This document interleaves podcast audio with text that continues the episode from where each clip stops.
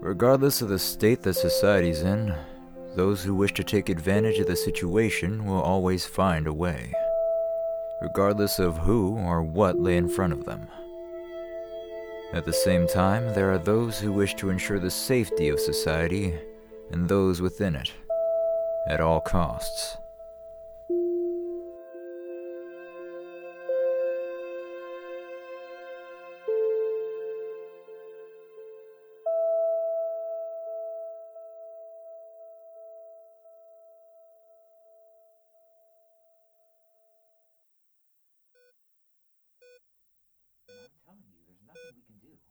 What do you mean there's nothing you can do?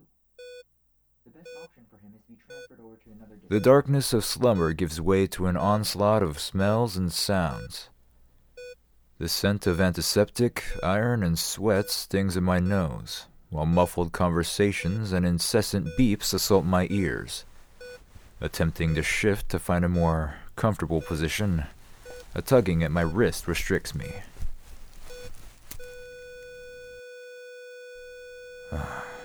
God damn it. Ah, you're awake. Good.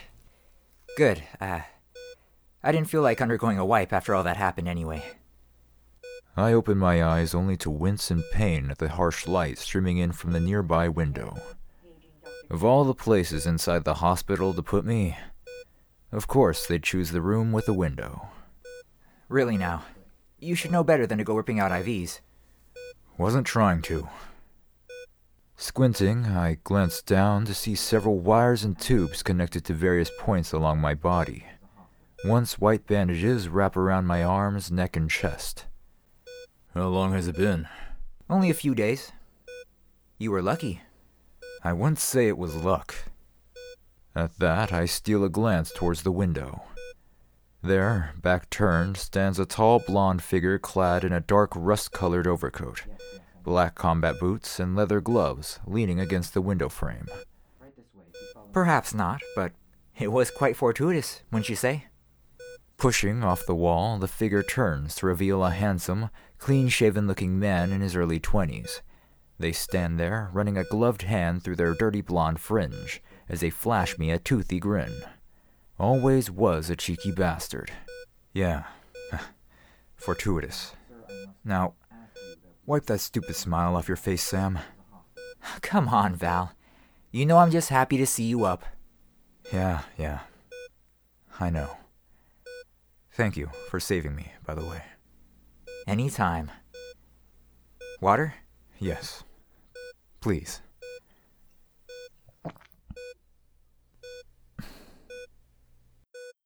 I, uh. It's a bit fuzzy, but, uh. Do you mind, uh, filling me in on what happened back there? Sam? Uh, I don't know either.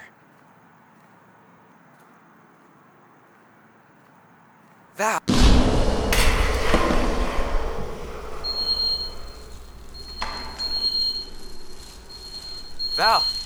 Val! Can you hear me? The glasses. The feed's dead. Val. Uh, what do I do? Uh. Oh. No. The director's gonna be pissed. Ah. Unit override. Code red. Detaching. Val! Val! Uh, no. No, no, no, no, no. Sam. It's gonna be okay. Just, uh, stick with me, okay? Stick with me, Val.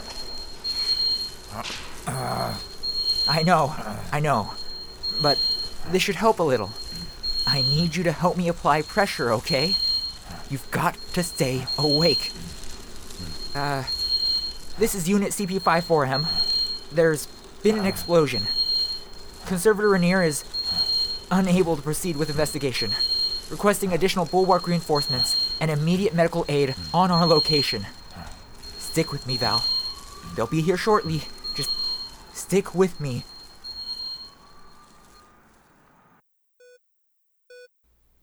Within a couple of minutes, medical arrived with the peacekeepers, and we were rushed here. Our tracker's down in the secure lot once you're cleared for service. Don't worry. The director already took care of the repairs. Leaning back, I close my eyes as I try to digest the events that transpired. Sam and I are called off of observation. We're assigned immediately thereafter to an investigation. An apparently important techie winds up dead in the heart of the district, mutilated to high hell with no witnesses. And after arriving and doing the bare minimum preliminary scans, the VIX vehicle detonates, sending me crashing back into my car and destroying the primary crime scene, effectively halting any further progress.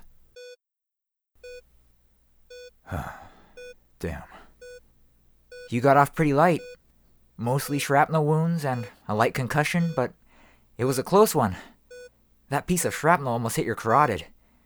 I only know the basics of field triage, so I'm not medically trained to fix that. You would have tried, though, right? Oh, my hardest. Although it likely would have made cleaning the blood out of my uniform that much harder. Thought as much. Despite myself, I find my hand reaching towards and rubbing at my bandaged neck. If it had been an inch over, would Sam have been able to do anything in time? Well, just thinking about it isn't going to change anything now.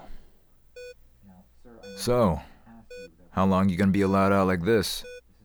It's been a while since the initial testing phase. You've been on a hold directive for the past few months, if I recall correctly. The director finally cave? Uh, well, I suppose it's, uh, special accommodations. Due to the nature of the investigation so far. the director wasn't thrilled when the alert came in when I, you know, that I detached, but after some thought, they felt it prudent to have a more, you know, tangible partner available to you. I see. I'm not complaining. Speaking of, has there been any news on the investigation? Leaning back against the wall, Sam folds his arms, scowling. If there was any news, it's nothing good. Ah, unfortunately, no. Conservator Elaine was reassigned to the investigation for the time being, and they've been scouring the entirety of the parking structure and the nearby areas for potential clues. That explosion made things a lot more difficult. So far, there's been nothing substantial enough to warrant any progress. Royce. Yeah. The last time we worked together was almost a year ago, down at the docks. Dissidents were running an illegal salvage operation out of one of the shipping vessels there. Broke that ring up real quick. Good times. Huh. Has the director gotten in touch with REM Corp since the incident?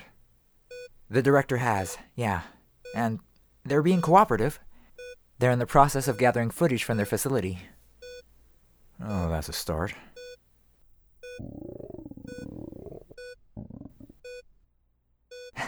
I'll head down and grab you something.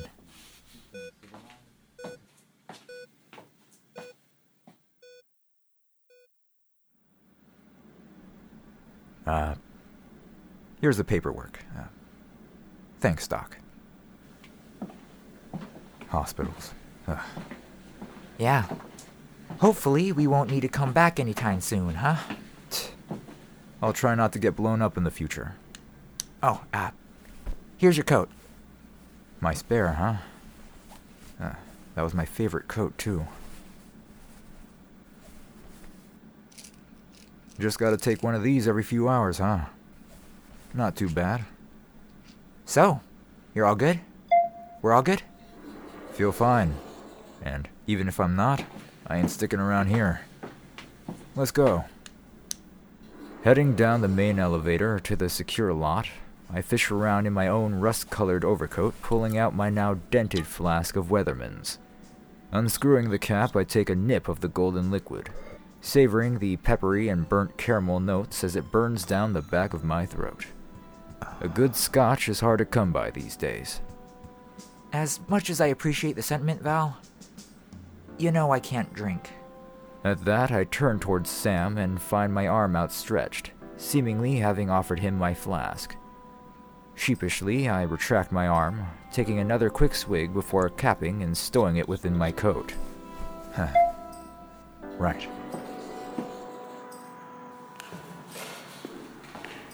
Ah, looks brand new. Well, since you're out, I've always been the one driving.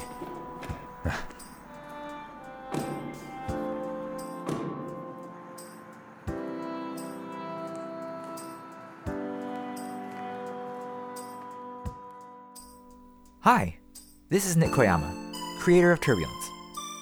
Thank you so much for tuning in to this episode of The Ashes Arc. Attention! Creating the sound effects and ambiance was super fun and challenging in this episode, so I hope that the soundscape was enjoyable. It looks like the investigation is at a standstill, but now that Sam is available as a partner, maybe things will turn around. Maybe not. Find out in the next episode It's Raining. Thank you once again for listening in. See you next time.